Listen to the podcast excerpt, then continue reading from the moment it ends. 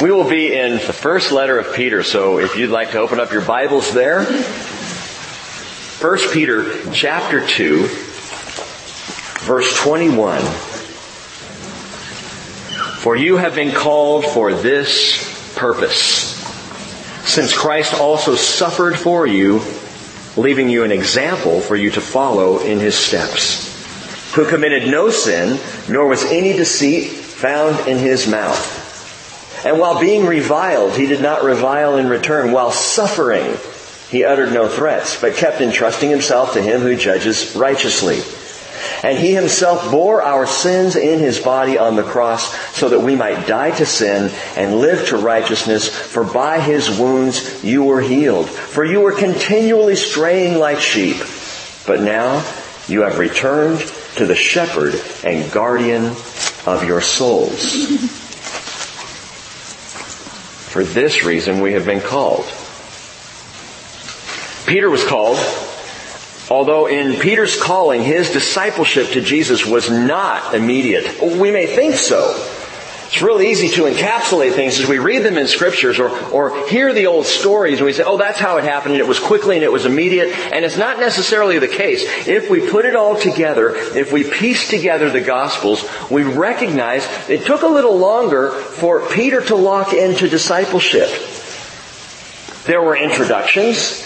Uh, there were conversations. There even seems to be a friendship struck up between Peter and Jesus before full-blown discipleship finally set into Peter's life. Uh, let me show this to you in John chapter 1. Verses 40 through 42, we see for the first time Peter's brother Andrew introduces Peter to Jesus. Come see the one, we, we think this might be the Messiah. Now Andrew was a, a disciple of John the Baptist but then heard Jesus and started to follow Jesus and came and got Peter and brought him and introduced him. Well, time went by. I don't know how much time, but a little bit at least. And later on in Matthew chapter 4 verse 18, we're told as Jesus was walking by the Sea of Galilee, he saw two brothers, Shimon, who is called Peter, and Andrew, his brother, casting a net into the sea, for they were fishermen. And he said to them, follow me, and I will make you fishers of men. Immediately they left their nets and followed him. Mark tells us the exact same vignette in Mark chapter 1 verses 16 through 18. Now, if you read Matthew or you read Mark, you might assume that the first time Peter ever saw Jesus was by the sea as he was preparing his nets, and this stranger comes out of nowhere and says, follow me, and Peter weirdly does. But that's not what happened. It wouldn't be until years and years later when John wrote his gospel that we discover, no, Andrew introduced Peter to Jesus. So Peter had a sense of who he was, had talked with him. Before then, ultimately, Jesus said, hey, Follow me. Follow me. But there's even more to the story than that. If you turn over to the book of Luke, go left to Luke, chapter 4. Because it wasn't long that Peter was right back to fishing. Introduced to Jesus, then called by Jesus. But the next time we see Peter, he's fishing again. Peter, Jesus said he's going to make you fishers of men, but now Peter's back to fishing for fish. And in Luke chapter 4, what takes place? Pick it up in about verse 38. Luke 4:38. It says that he got up, that is Jesus, and he left the synagogue and entered Shimon's home. That's Simon, that's Peter. Shimon's mother-in-law was suffering from a high fever and they asked him to help her. And standing over her, he rebuked the fever and it left her and she immediately got up and waited on them.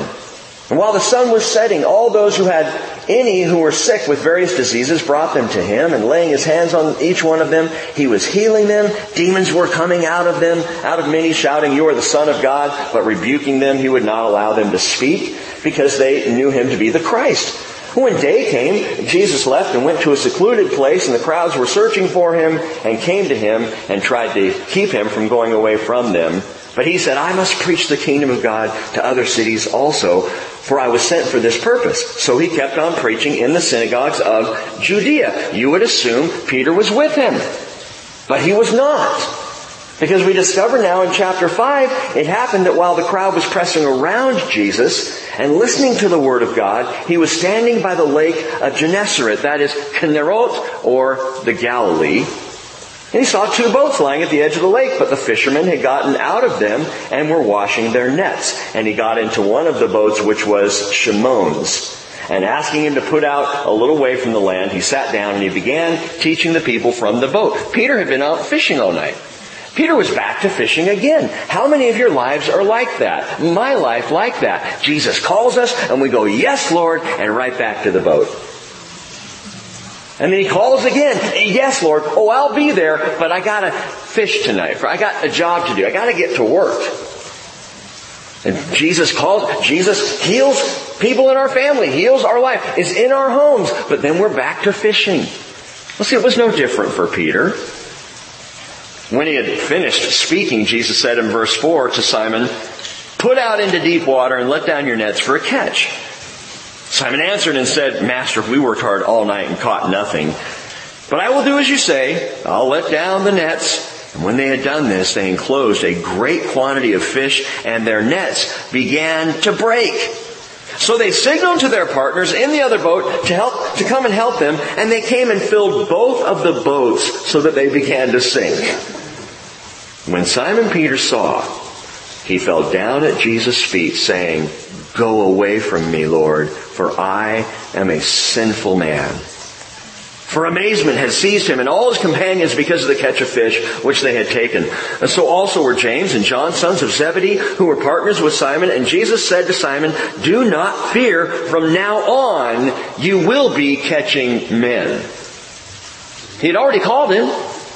Follow me and I will make you fishers of men. Oh, sounds good. But he's back to, again, fishing for fish.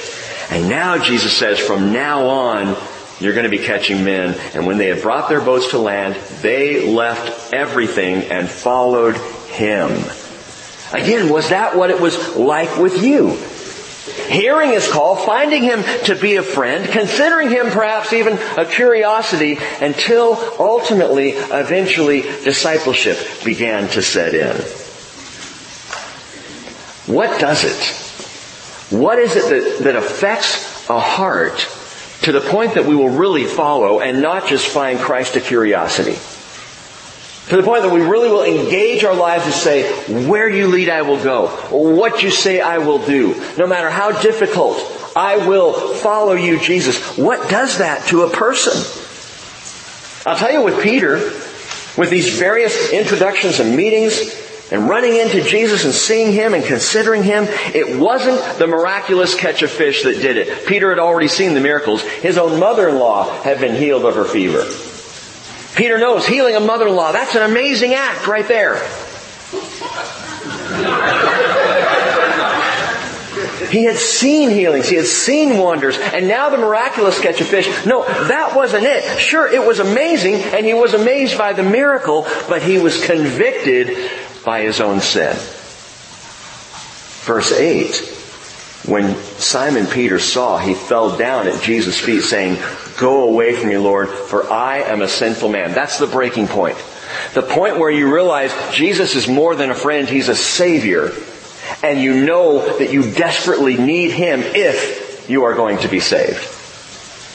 Peter hit that point. And thus began the discipleship of Peter. Now, it wasn't all roses from then on either. I mean, there were moments of great faith. You know, he walked on the water. Well, I thought he sank. Well, that was not a moment of great faith, but it was when he walked. He did step out. We see moments of, of, of Peter declaring Jesus to be Mashiach. You are the Christ, the Son of the living God. He set up at Caesarea Philippi. I mean, great faith that was poured into him by the Father, revealed to him. And we also see moments of great failure, yes, sinking in the waves, standing in the way of Jesus. And of course denying Jesus as the Christ. This same man who six months earlier said, you are the Christ, now says, I don't even know who he is. It's like uh, Yoda to Luke if we may borrow off the glorious wisdom of Star Wars. There's one line in The Last Jedi that I thought was really good, where Yoda had said to Luke, I told you to pass on what you have learned. Not just your successes. Pass on your failures. You know, that's discipleship too. Those of you who are discipling others to pass on what you've learned even through your great failures. We don't hide the failures and only show the successes. We pass on. These are the tough areas of my life. These are the difficulties. Peter went through hardship and failure as, as well as faith. And there, toward the end of Jesus' life, as he warmed himself in the courtyard of Caiaphas, as he stood there by the fires of the enemy, two people had already questioned his loyalty, which he made clear after three years of this discipleship. Peter made clear his loyalty was not to Jesus. But after about an hour had passed, and this is Luke 22, 59, another man began to insist, saying, certainly this man also was with him, for he's a Galilean too. But Peter said, man, I do not know what you're talking about. And immediately while he was still speaking, a rooster crowed. And the Lord turned and looked at Peter. And Peter remembered the word of the Lord, how he had told him, before a rooster crows today, you will deny me three times. And he went out and he wept bitterly. You know the story. Peter had a lesson to learn. And that lesson would take time. It often does. While we have revelation, the moment we receive Jesus Christ, it also takes time to learn the lesson of our sanctification, to learn the lesson of following after Jesus, and the lesson Peter would learn. It took three years of discipleship training, and then the catastrophe of the crucifixion, and then the recognition of the resurrection of Jesus.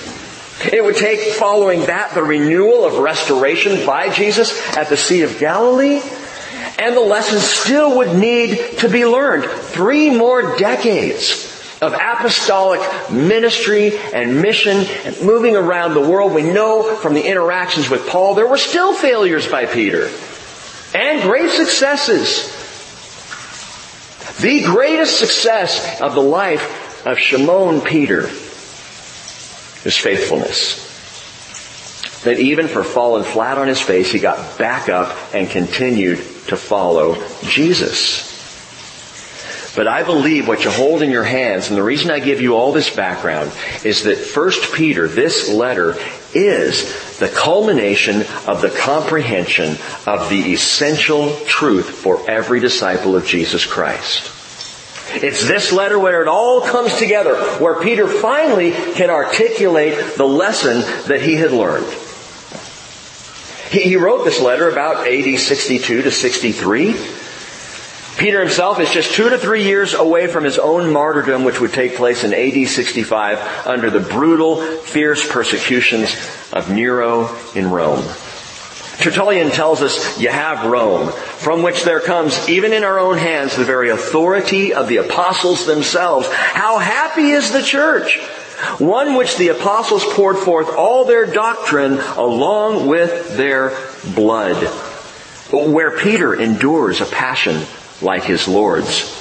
Where Paul wins his crown in a death like John the Baptist's.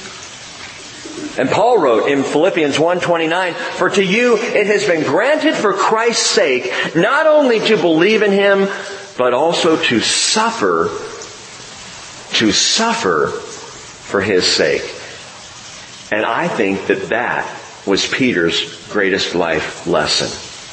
Look at verse 19 of 1 Peter chapter 2. For this finds favor, he said, if for the sake of conscience toward God a person bears up under sorrows when suffering unjustly. For what credit is there if when you sin and you're harshly treated, you endure it with patience? But if when you do what is right and suffer, you patiently endure it.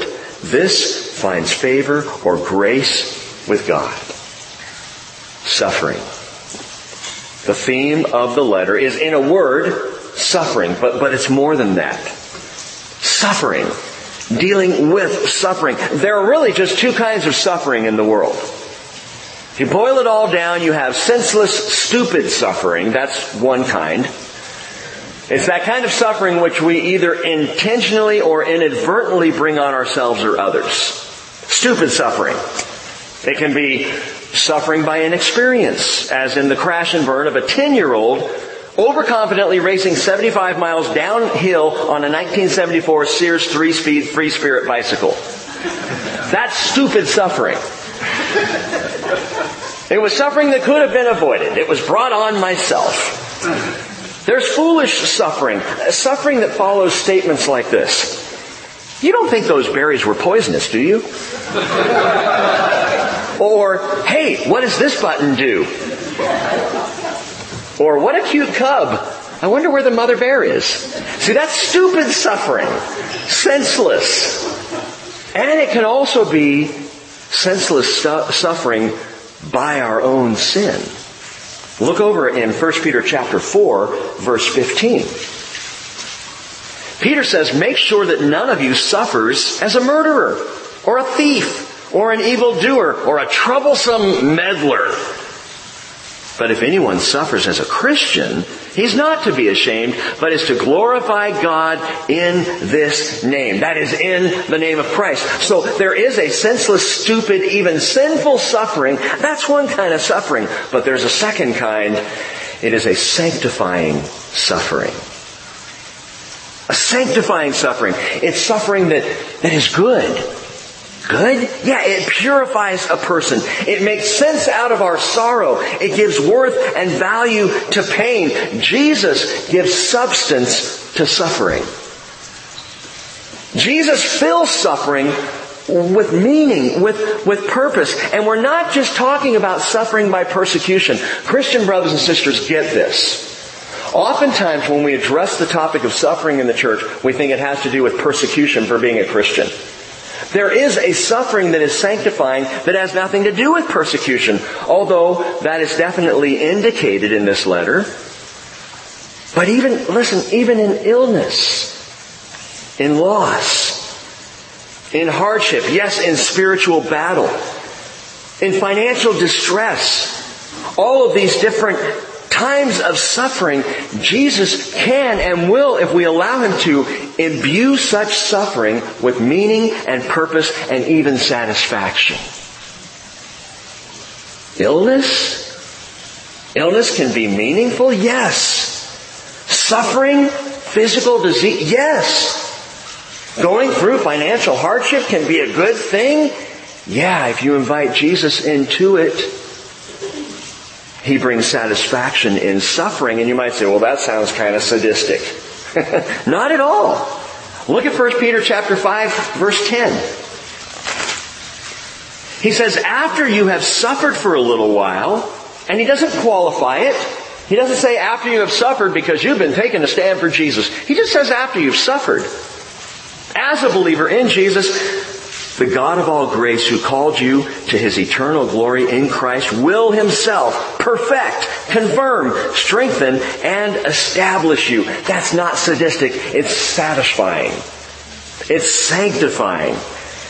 And what I believe Peter learned from Jesus and through Jesus in life was the lesson of suffering. That suffering is something that can be not a stupid, senseless, or sinful thing, but suffering like the Savior. Look at chapter 2 verse 21. This, my friends, is the key verse of the entire letter. For you have been called for this purpose. What purpose? Well, you gotta go back to verse 20. If when you do what is right and you suffer, you patiently endure it, this finds favor with God. So pause for a moment. Listen, when you have disease, it's not God saying you're sinning. Well, Rick, I've, I've, heard you sit there and say that all disease is the result of sin. Yes, it is. Sin in the world has caused the decay of mankind and the decay of our flesh and has invited disease into the world. But your particular disease may have nothing to do with sin. If I'd only done right, I wouldn't be suffering this way. Hey, you may have some sort of disease. You may have some sort of life struggle. You may be suffering in some manner of things, but understand, if you've done what is right and you're still suffering, it's not telling you that, you that you've done something wrong. It's that you suffer and you patiently endure it. It finds grace and favor with God, and for this reason you have been called. Since Christ also suffered for you, leaving you an example for you to follow in his steps. This is the theme of 1 Peter. Get this down. Sharing the sufferings of Christ. It's not just about suffering, but it's about sharing the sufferings of Christ. This is the life lesson of Peter. This is the lesson of the entire letter, sharing the sufferings of Christ. It's what the letter is about. Again, over in chapter 4, verse 12, Peter says, Beloved, do not be surprised at the fiery ordeal among you, which comes upon you for your testing, as though some strange thing were happening to you. But to the degree that you share the sufferings of Christ, keep on rejoicing so that also at the revelation of His glory you may rejoice with exultation. In this insightful letter, Peter's going to address several topics. Things that you can pick out as you go. He's going to talk about resurrection. We've already seen that in chapter 1. He talks about sanctification and salvation and love and faith and holiness. He's going to address God's sovereignty. He'll speak of His grace and the work of His Holy Spirit. Peter will talk about the church as a new people. He'll deal with the spiritual realm unseen. He talks about sin. He even addresses the devil himself. But the tie that binds all of this together is sharing the sufferings of Christ. And what I find marvelous in this is sharing the sufferings of Christ is not theoretical. It's not even theological. We're talking about actual felt sufferings. Suffering experience, heart, mind, soul, and strength. It's the suffering, for example, of a husband or a wife for an unbelieving spouse. It's the suffering of a parent over a prodigal child. It's the suffering of a student surrounded by blind, re- rebellious friends. It's the suffering of a Navy ensign under ungodly leadership. It's the suffering of a believer in the non-believing workplace. It's the suffering of a saint in the secular world. It is even the suffering of the sick without answer or relief. All of this applies in sharing the sufferings of Christ. What I'm saying is whatever the cause, whatever the case of your suffering, the substance comes as we learn how to suffer with Jesus. How we learn how to share His sufferings. Now, Peter uses two words in this letter, both translated suffer or suffering. You'll see them many times as we read through. It's how we know what the theme of the letter is because it just bursts onto the page. Synonymously, he talks about suffering and suffering as two different words in the Greek in this timely letter. By the way, note that the letter written around 62 to 63 and the persecutions of Nero would land in 64.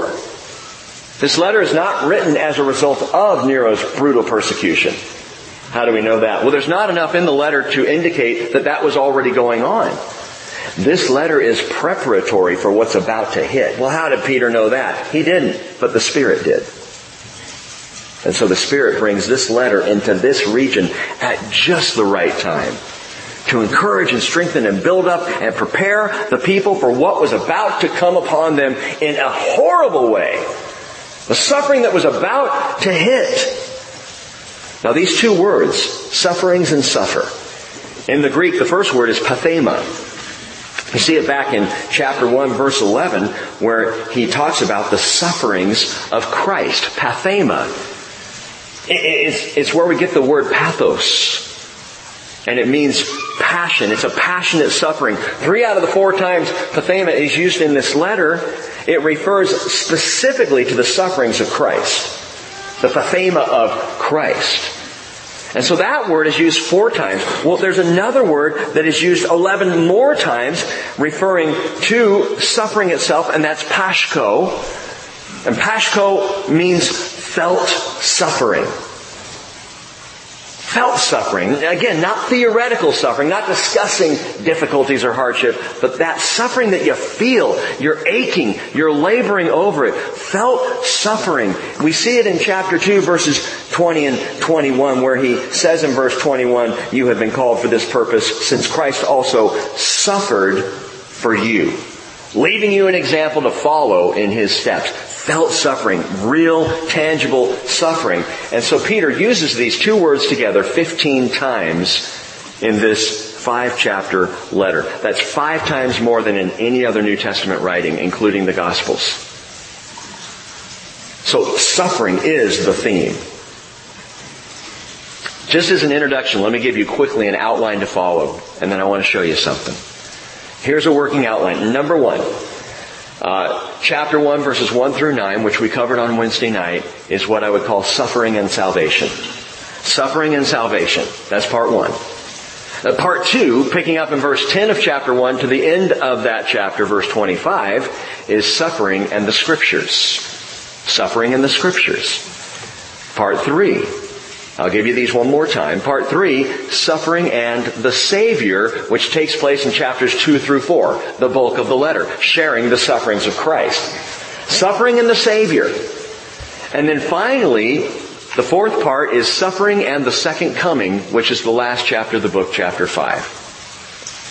So again, chapter 1 verses 1 through 9, suffering and salvation. Chapter 1 verses 10 through 25, suffering and the scriptures. Chapters 2 through 4, suffering and the Savior.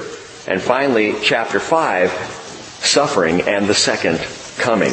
And he ends the letter, or at least the lesson, at the end of chapter 5 verse 10 by saying, after you have suffered for a little while, the God of all grace, who called you to his eternal glory in Christ, will himself perfect, confirm, strengthen, and establish you. To him be dominion forever and ever. Amen. Sharing the sufferings of Christ.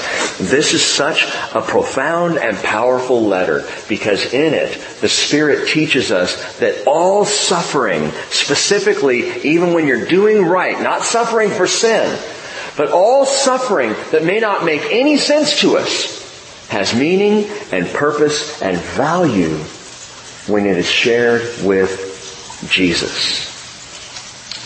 How do we do that? I mean, you might even be thinking, is it really even possible to share the sufferings of Christ? I thought no one ever suffered like he did. Truly.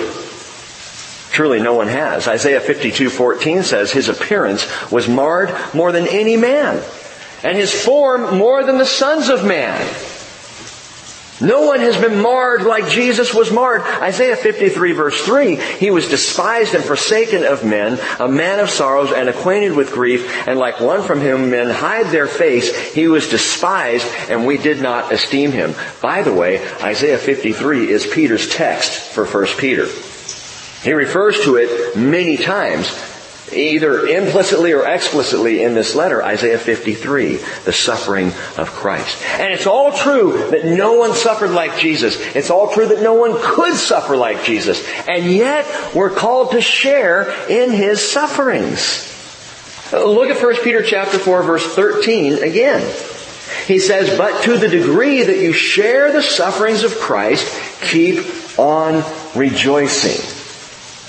So he says we are to share those sufferings. What does that mean? How does that look? Well, first of all, the word share. To share the sufferings of Christ, it's a favorite word of many of us. A favorite Greek word. It's koinoneo, where we get the word koinonia. We like that word. It means fellowship. You know, it's what happens in the foyer before you come in to the sanctuary. It's what happens at a potluck. It's what happens at a brunch. Fellowship. Just being around other Christians, there's a joy there and a comfort there. There's an understanding there. Fellowship. Oh, we like koinonia. Yeah, what about the koinonia of his sufferings? To share into, to, to fellowship with, to partake of, to commune with Jesus in suffering. Somehow, we're called to do that. Paul says the same thing, Philippians 3.10. He refers to the fellowship of his sufferings. Okay, how do I fellowship with the sufferings of Jesus? How do I experience in my suffering uh, commonality with his suffering, communion with his suffering? And this is where it gets very practical. What did he do? How did Jesus respond? How did Jesus bear up the weight of his sufferings? Do that. Do that and you share in the sufferings of Christ. Even if what you suffer is completely different than what Christ suffered, in that suffering, in that hardship or distress, do what He did when He suffered. And that's the answer. Granted, that's simplistic, and we have a whole letter that's going to teach us how to do this. But the truth is, as we follow His example, the Holy Spirit will form us and shape us after His image, His character. That's not just a, a, superficial thing. That is incredibly deep. You will start to notice the change in yourself. You will perceive the world differently. You will find a deeper comfort even in suffering than you could have thought possible. The Spirit does this and works this in us. And that's what I mean by saying suffering can be substantive. Suffering can be wholly valuable as we suffer in commonality with Christ. For you have been called for this purpose. Since Christ also suffered for you, leaving you an example for you to follow in His steps. Now, wouldn't it be nice if then Peter would show us what that means? If he would show us that example, and he does. He does, verse 22. Who committed no sin, nor was any deceit found in his mouth. Here's some things to jot down. Number one, you want to suffer like Christ. You want to share in the sufferings of Jesus. Number one, suffer without regard to sin. That's the first key. If you're suffering because of sin, it's stupid suffering. The best that suffering because of sin can do is spin you around to help you stop sinning to help you realize, wow, that was really dumb. Why do I keep doing that? The tragedy of suffering for sin is that we kind of continue doing it. We keep finding ourselves back in that stupid place again and again and again, though it causes us suffering. To share in the sufferings of Christ means to suffer without regard to sin. Isaiah 53 verse 8 says, He was cut off out of the land of the living for the transgression of my people, to whom the stroke was due. His grave was assigned with wicked men, yet he was with a rich man in his death. Why? Because he had done no violence. Nor was there any deceit found in his mouth, which is the quote that you see right there in verse 22, Isaiah 53 verse 9. See, Jesus suffered for the sake of your sin, my sin, not his. Share that kind of suffering. You can do the same, by the way. Oh, don't, don't get me wrong. You can't, you can't redeem someone by your suffering. But you can reveal the Redeemer to someone by your suffering. You can, in how you handle suffering, show someone the Savior. Point them to the Redeemer, the one who, by His suffering, does redeem, does heal. It's, if it's not for sin, how we suffer can reveal Jesus. It's like Job. Picture of suffering in the Older Testament. Job 19:25, who in the midst of all of his sorrow and suffering said, "As for me, I know that my Redeemer lives, and at the last he will take his stand on the earth." What a witness! What a testimony! In his sorrow and loss, in his physical pain, all manner of suffering on this man Job, and yet he said, I know, I know my Redeemer lives. What Job did not know, but we do, is that his Redeemer would end up suffering more than any man that Jesus would go through more hardship, more pain than anyone has ever experienced, and yet without regard to sin. And so what the point is here is that all suffering without regard to sin models redemption. Just as Christ our Redeemer suffered for us, Peter says, suffer that way. Follow in his steps. Do that. Who committed no sin, nor was any deceit found in his mouth. Listen, if you're suffering because of foolish sin, that is no witness whatsoever. People look at that and go, he's going through a hard time because he's an idiot.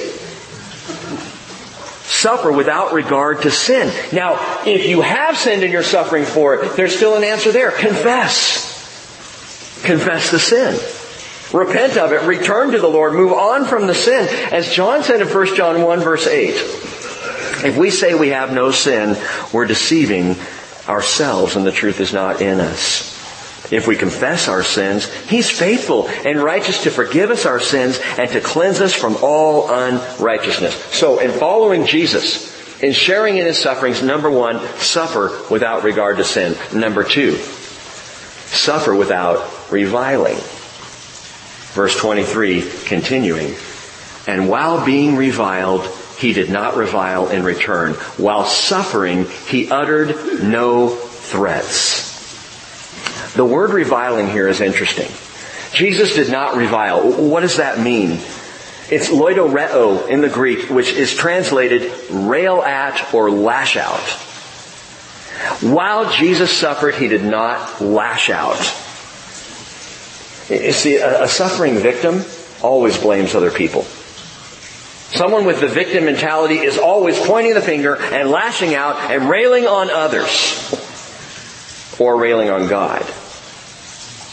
You know, I, I gotta say this. And I think I've made this point before, but I probably will continue to make it.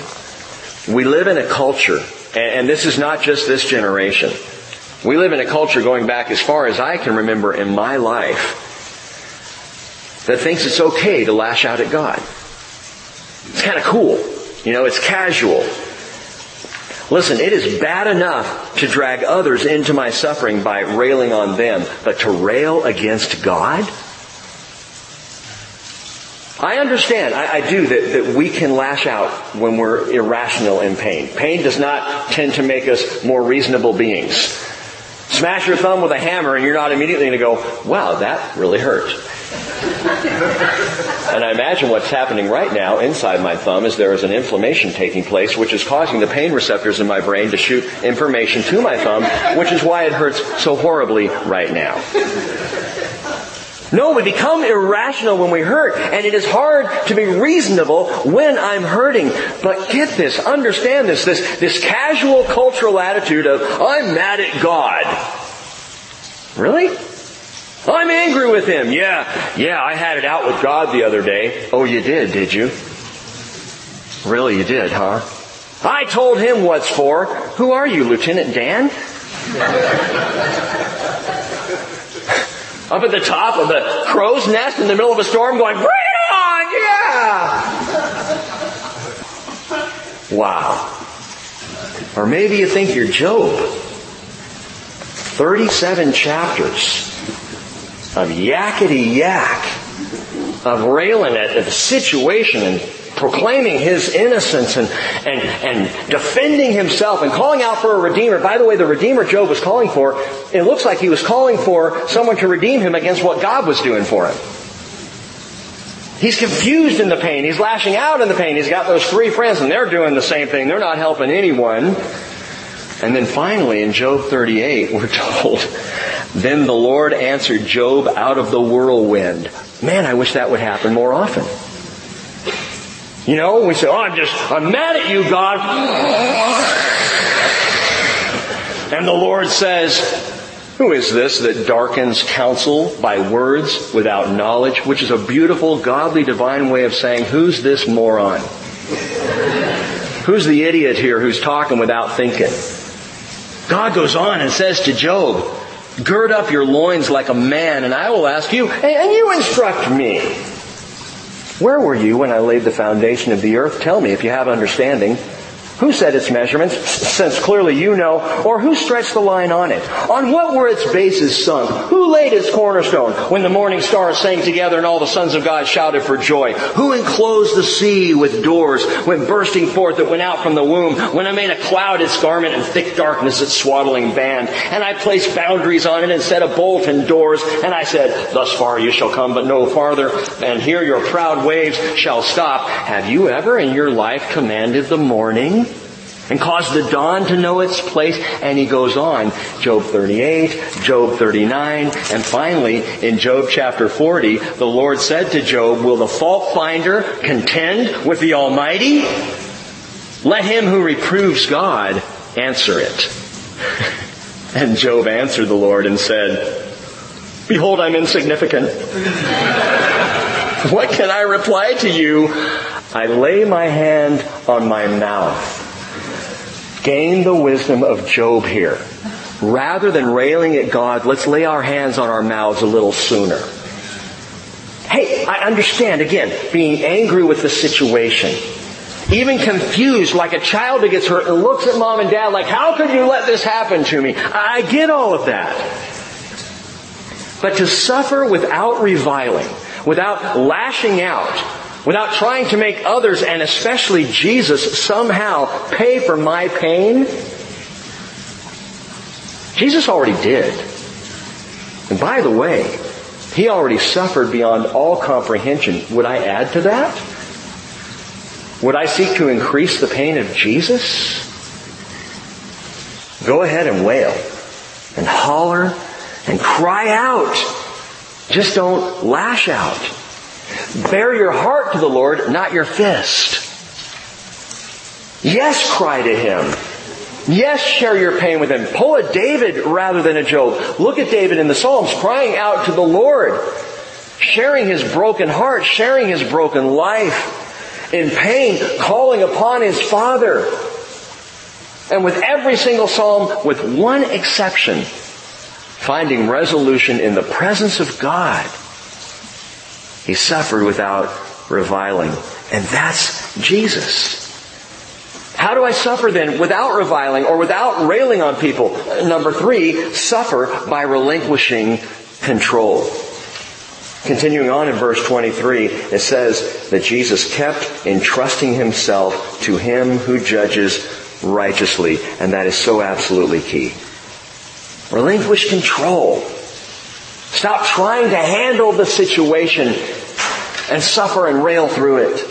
Relinquish, give it up to God. Over in 1 Peter 4:19, Peter said, Therefore those also who suffer according to the will of God shall entrust their souls to a faithful Creator in doing what is right. Listen, God is a righteous God. We know this. We've been over this so much throughout the scriptures. God is going to make things right. He always makes right, even out of the worst wrongs that are done. Back in April of 2008, two theologians began a blogalog, a discussion online, uh, writing back and forth, debating and contending over the issue of why God would allow so much suffering in the world. The first theologian was a man by the name of Bart Ehrman. Bart Ehrman, who's the James A. Gray Distinguished Professor of Religious Studies at the University of North Carolina at Chapel Hill. It's a big title. All I get is pastor. this guy is the author of the book God's Problem, and this renowned theologian is an agnostic. Which goes to show you, as I've said before, you can study God and not know Him. The other theologian is N.T. Wright, Bishop of Durham for the Church of England, author of the book Evil and Justice of God. Well, Bart Ehrman, the agnostic, he wrote this. He said, suffering increasingly became a problem for me and my faith. Anyone realize that suffering has been problematic in trusting God? In believing in Him? He said, if God is concerned to answer my little prayers about my daily life, why didn't He answer my and others' big prayers when millions were being slaughtered by the Khmer Rouge in Cambodia? Or when a mudslide killed 30,000 Colombians in their sleep in a matter of minutes? When disasters of all kinds caused by humans and nature happen in the world? That was his contention. If there's a God, how could He allow that?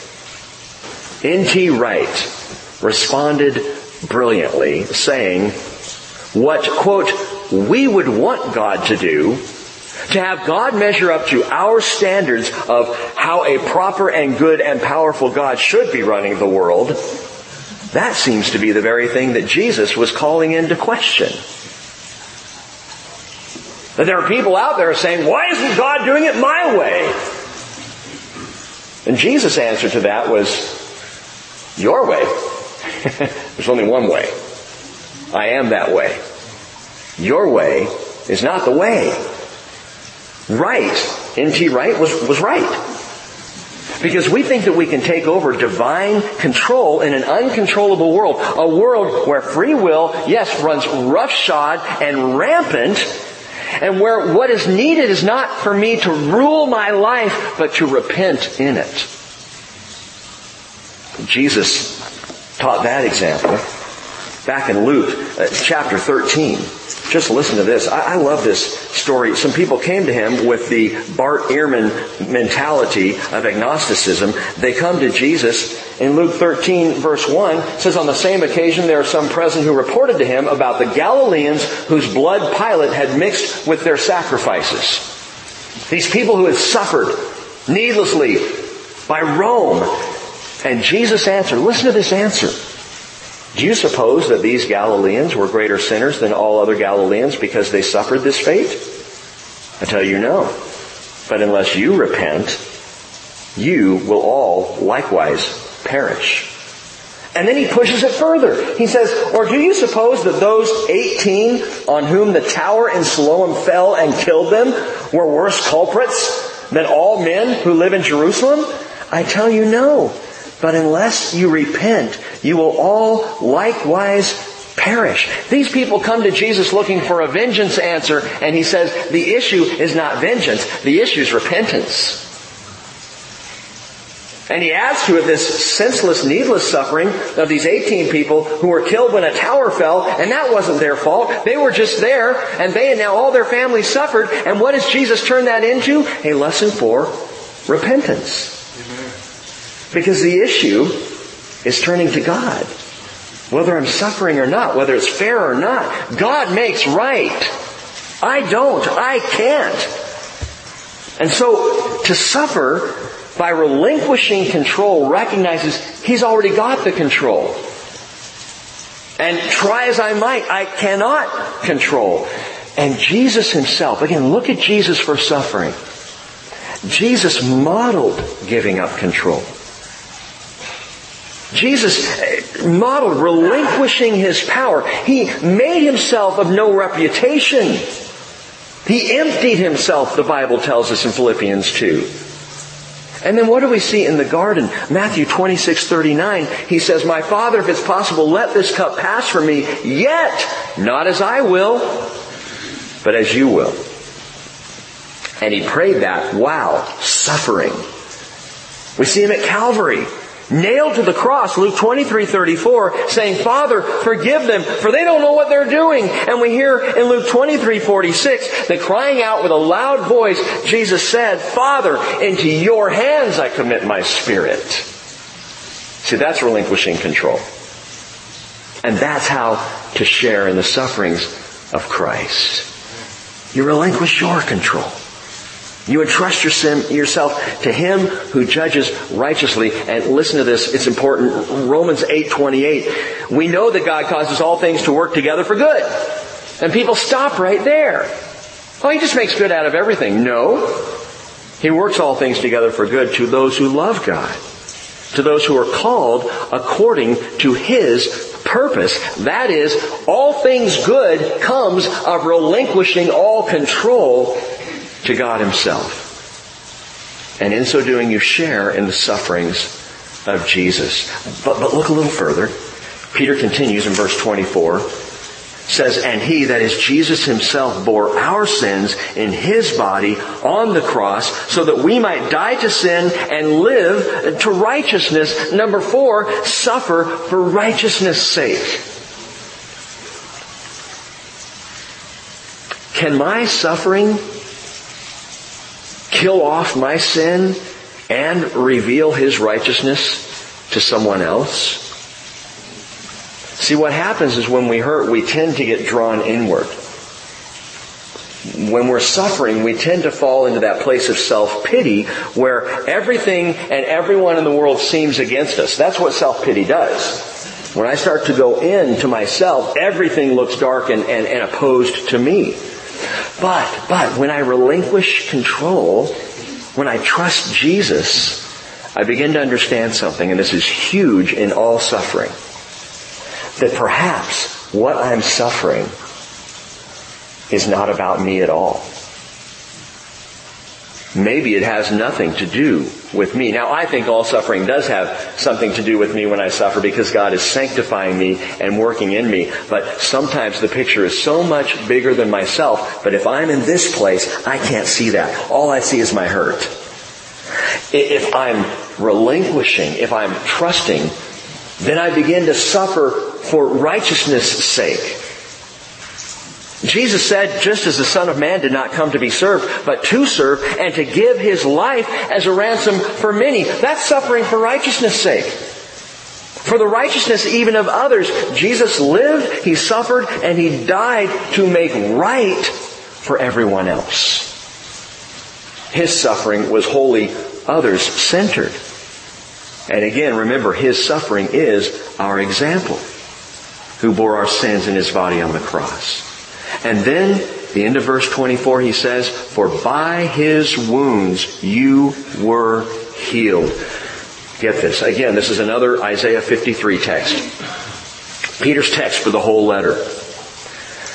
For by his wounds you were healed. Isaiah 53 verse 5. He was pierced through for our transgressions. He was crushed for our iniquities and the chastening of our well-being fell upon him and by his scourging we are healed. So number five, suffer for restoration. Talking about sharing in the sufferings of Christ, suffer for restoration.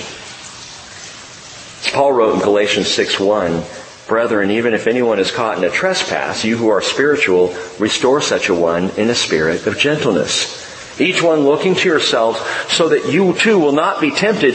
Bear one another's burdens and thereby fulfill the law of Christ. But hey, what if that trespass, what if that burden is against you? Listen again. If anyone is caught in any trespass, you who are spiritual, restore such a one. What if the sin's against you? I'm supposed to restore it then? What if the burden is, is on you? What if in a relationship gone awry, you're the one being scourged? Are you willing to take that? Would you accept the unfair suffering on yourself because of something someone else is doing? Would you accept the nail scars of another person's anger? The chastening of someone else's wrongdoing? The scourging they deserve? Would you accept that? If in fact it might offer the hope of their healing. This is a radical 180 way, degree way of thinking from how we live in this world that God, 2 Corinthians 5:19, was in Christ reconciling the world to himself, not counting their trespasses against them, even though their trespasses were against him. He didn't count them, and he has committed now to us the word of reconciliation. This is what Jesus did. And again, I know His blood is pure, it's perfect, it's restorational, and mine is not. But, can I follow His lead? Can I at least share in commonality His sufferings, His attitude, as I suffer in my life? Can I just be like Him? Remember, it was Jesus who said in Matthew 5:10, "Blessed are those who have been persecuted for the sake of righteousness, for theirs is the kingdom of heaven. Blessed are you when people insult you and persecute you and falsely say all kinds of evil against you because of me. Rejoice and be glad, for your reward in heaven is great. For in the same way they persecuted the prophets who were before you. What Peter's teaching us here by the Spirit is to share in the sufferings of Christ, is to suffer without regard to sin. It's to suffer without reviling, to suffer relinquishing control, to suffer for righteousness sake, and to suffer for the restoration of others. That is suffering like Jesus suffered. Peter sat there quietly, taking it all in listening to Jesus. The waters of the nearby Galilee lapped quietly on the shore. The fire was crackling. The smell of fish and bread was in the air. And Peter listened, struggling with all that he had learned and all truly that he had done. And he heard Jesus say, if you love me, Peter, feed my lambs. He heard Jesus say, if you love me, Peter, shepherd my sheep. And finally he said, Peter, if you even like me, feed my sheep. And Peter would eventually embrace that shepherd's call. He got it. We see it beautifully in this very letter, verse 25 of chapter 2, for you were continually straying like sheep, but now you have returned to the shepherd and guardian of your souls. How could Peter write that? Because he knew it. Because he himself had strayed and had been returned to the shepherd and guardian of souls. Add this to the list and we're done this morning. Suffer to return. Suffer to return. You want to share in the sufferings of Jesus, add meaning and purpose and, and value and substance to your suffering, suffer to return. That is, first and foremost, let any and all suffering return you to Jesus rather than drive you away. Again, it's the distance between baring my heart and baring my fist. That I come to Jesus when I'm hurting, when I'm suffering, I return to Him again and again. It is a beautiful wake-up call. C.S. Lewis refers to it that way. Pain being God's way of waking us up, of pulling us out of the doldrums and reminding us that He is there, of drawing us back to Himself, suffer to return. First to Jesus, and then suffer unto His return. That is, He's coming. He's coming. And that to me makes any suffering worthwhile to know. As long term as it may seem in my short life, that suffering is unto the ultimate return of Jesus. And on that same beach, John 21, 18, Jesus said to Peter, Truly, truly, I say to you, when you were younger, you used to gird yourself walk wherever you wished. But when you grow old, you will stretch out your hands and someone else will gird you and bring you to where you do not wish to go. John writes that this Jesus said signifying by what kind of death Peter would glorify God. And when Jesus had spoken this, he said those two words that he said first time he saw Peter on the beach, follow me. Follow me. What is the painful, perfect lesson that Peter learned? To share in the sufferings of Christ, to follow Him, to live by His lead and His example. And by the way, Jerome tells us a story of Peter. I can't verify it, but it's interesting and it was told quite a bit in the early church. That when Peter was there in Rome, having written First Peter and sent it out, and then all of a sudden this wave of persecution began coming in big time from Nero. Peter's there, and the church in Rome said, Peter, we gotta get you out. You need to flee because we need you, Peter. We need your teaching. We need the relationship you have with Jesus. You're our man. We gotta protect you. it's kind of like when we first heard about a church shooting. The very next elders meeting we had, Brian Martin wanted to buy a bulletproof pulpit gotta protect Rick. And I'm like, you know what? No. I, I, I, can't even imagine someone comes in guns blazing and I'm ducking behind the bulletproof pulpit while you're getting blown away. I will die with you, brethren. But the pre- people in, in the church at Rome, that was the mentality. We gotta protect Peter. Peter, you gotta get out. Finally, he was convinced, so he left. He's on his way out of Rome. He gets to one of the many gates. He's making his way through the gate. And as the story goes, he had in that moment a vision of Jesus. Lord, Peter said, where are you going? What are you doing? And Jesus said to Peter, I am come again to be crucified. And Peter got it. He realized Jesus' understanding of his own suffering, so Peter returned to the city where he was crucified head down by his own request in 65 AD. And Peter learned the lesson to share in the sufferings of Christ. Brothers and sisters, Jesus has given us an example to follow. The question is, will we? Will we learn to share in his sufferings? Jesus has given us an example to follow. His example.